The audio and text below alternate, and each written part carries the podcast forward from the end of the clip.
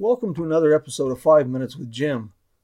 For American automobile enthusiasts, the V8 engine has almost mythical status. It powered the chromed and tail finned behemoths of the 1950s and has been the engine of choice for hot rodders for more than 80 years. Few, however, know that the V8 engine is almost as old as the automobile itself. Before we embark on another journey through time, let's give a listen to the music of the road crew. Check out some of their great road trip inspiring tunes, such as Under the Neon, at roadcrew66.com. Say hello to a new friend on an old road. Take a two lane trip of memories into mysteries unknown. Come along for the ride. Jim Hinckley's America. Jim Hinckley's America. Just as Louis Chevrolet was an import, so was the first practical application of a V8 engine. Designed by Leon Levasseur, the Antoinette V8 engine was built in 1904 for use in speedboats and airplanes. In limited partnership with Renault, the engine was modified for use in that company's racing cars. The following year, Rolls Royce developed a V8 engine, but resultant of cost, only three cars were built with this drivetrain before the company reverted to six cylinder power. After evaluating various European models, the engines at Hewitt, an American company, developed a V8 engine for their introductory touring car. But it was the French Dion Bouton in 1910 that first began manufacturing cars with V8 engines in significant quantities.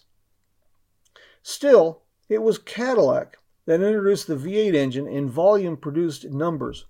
This was back in 1914, two years after the company had perfected and introduced the electric starter as standard equipment. Peerless, another manufacturer of luxury cars in America, introduced a V8 engine option in 1915. And surprisingly, the Chevrolet Series D manufactured between 1917 and 1918, was also V8 powered.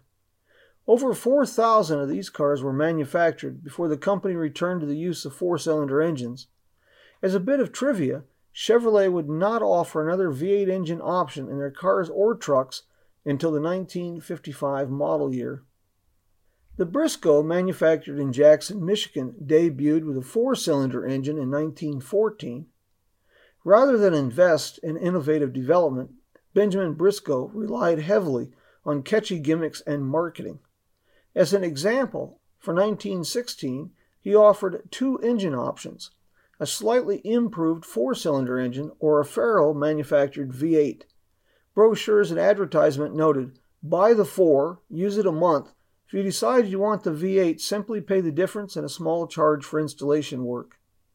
Manufacture of the V8 and its maintenance was a costly affair, and so it remained the providence of luxury car manufacturers until Henry Ford turned his attention to the V8 engine in 1926.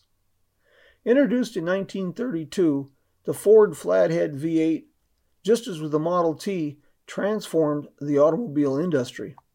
This was the first mass produced V8 in a low priced automobile, and with a few tweaks here and there, would be available in Ford cars and trucks through 1953 with little modification. Soon, other manufacturers followed, and until the introduction of the Chevrolet V8 engine in 1955, the Ford V8 was the engine choice for hot rodders. There's one more chapter from the infancy of the V8 well worth noting. Before C.H. Wills launched his automobile manufacturing company, he had played several key roles in the establishment of the Ford Motor Company. The first Wills Sainte Claire, designed by Wills, rolled off the assembly line in 1921. Mechanically, it was a highly advanced automobile. Under the hood was an overhead cam V8 engine with a 265 cubic inch displacement and an automatic fan clutch, an industry first. Okay, folks, it's about time to wrap it up for this week.